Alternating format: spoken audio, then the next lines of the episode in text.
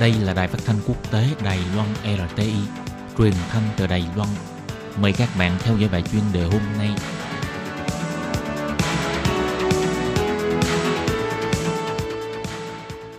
Thúy Anh xin kính chào quý vị và các bạn. Chào mừng các bạn đến với bài chuyên đề ngày hôm nay.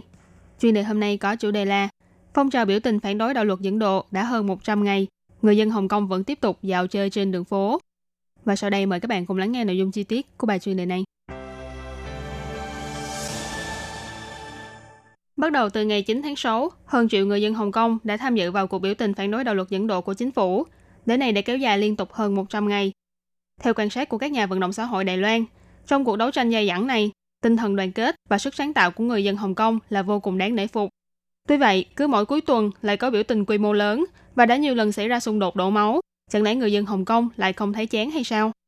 Chúng ta hãy cùng quay lại thời gian khuya ngày ba mươi tháng sáu năm hai nghìn không trăm mười chín. Hai thành viên thuộc bộ phận tuyên truyền tại trang diễn đàn thảo luận L I H K G lần đầu tiên xuất hiện công khai tại khu biểu tình Hội đồng lập pháp Hồng Kông. Đeo khẩu trang, tay cầm loa phóng thanh, họ đứng ở trung tâm của quảng trường, hô to khẩu hiệu. Cốt là để tưởng nhớ cô gái đã ngã lầu vào hôm trước. Trước khi mất, cô gái ấy đã để lại một bức di thư phản đối đạo luật dẫn độ. Một phóng viên tên Johnny nói rằng, đêm hôm đó, cũng có rất nhiều người giống như anh, đọc được tin tức trên diễn đàn nên đến quảng trường này để tụ tập. Những thanh niên tụ tập tại quảng trường vẫn kiên trì nán lại suốt đêm, hô to khẩu hiệu để thể hiện quyết tâm của mình, nhưng đại đa số thời gian là họ ngồi yên lặng trong hòa bình.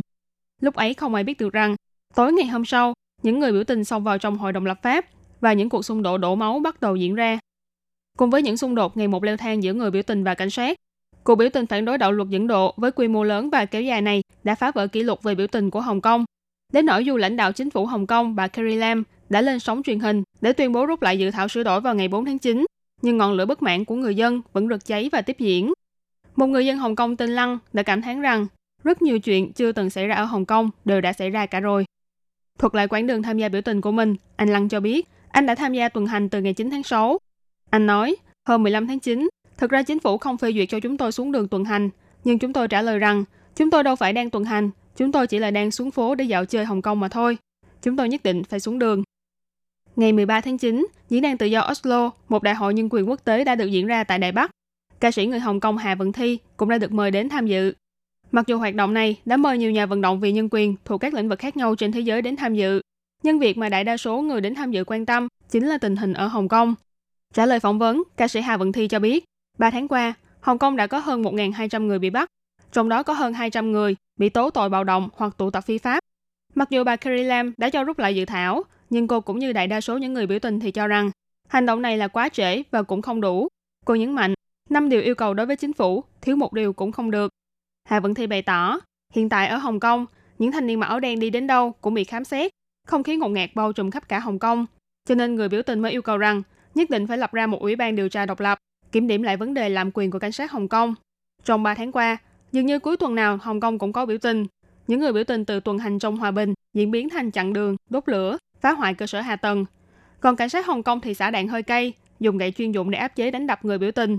Theo tin tức của tờ Minh Báo Hồng Kông, từ ngày chín tháng sáu đến ngày mười sáu tháng chín, cảnh sát tổng cộng đã bắn ba nghìn một trăm quả đạn hơi cay, khoảng năm trăm chín mươi phát đạn cao su, chín mươi phát đạn túi đậu, hai trăm chín mươi phát đạn bọc biển. Đằng sau những con số này là những cảnh tượng đẫm máu và hải hùng chưa từng có ở Hồng Kông. Nhưng những người biểu tình vẫn dũng cảm đứng lên để tiếp tục lên tiếng phản đối một cách hòa bình và phi bạo lực. Thế nên khi cảnh sát Hồng Kông bắt đầu những hành động bạo lực không phân biệt đối với người biểu tình hay người dân thường, thì đến cả người dân thường của Hồng Kông cũng bắt đầu thấy phẫn nộ. Theo phân tích của đơn vị Hong Kong Civic Hub, thì kể từ tháng tám, sự tức giận của người dân Hồng Kông đã không chỉ là vì đạo luật này, mà còn bao gồm cả những hành vi bạo lực của cảnh sát. Chiều ngày hai mươi chín tháng chín sắp tới đây, nhiều đoàn thể tổ chức xã hội của Đài Loan sẽ cùng đến Viện Lập pháp của Đài Loan để tổ chức tuần hành ủng hộ cho Hồng Kông. Người dân Đài Loan cũng hy vọng có thể sánh vai với Hồng Kông, cùng người dân Hồng Kông đấu tranh giành lấy tự do dân chủ của mình. Trả lời câu hỏi chẳng lẽ người dân Hồng Kông không cảm thấy chán nản và mệt mỏi với cuộc biểu tình này hay sao, anh Lăng đã trả lời rằng, cho dù vậy thì chúng tôi vẫn phải tiếp tục. Nếu không tiếp tục thì sự việc này sẽ không thành công. Thật vậy, đã hơn một trăm ngày, nếu không tiếp tục thì sẽ càng không có kết quả. Đó có lẽ là suy nghĩ của đại đa số những người tham gia biểu tình của Hồng Kông, và cũng từ đó cho thế giới thấy được rằng sự kiên trì và quyết tâm của người dân Hồng Kông trong cuộc đấu tranh dai dẳng này. Các bạn thân mến, vừa rồi là bài chuyên đề ngày hôm nay do Thúy Anh biên tập và thực hiện. Cảm ơn sự chú ý lắng nghe.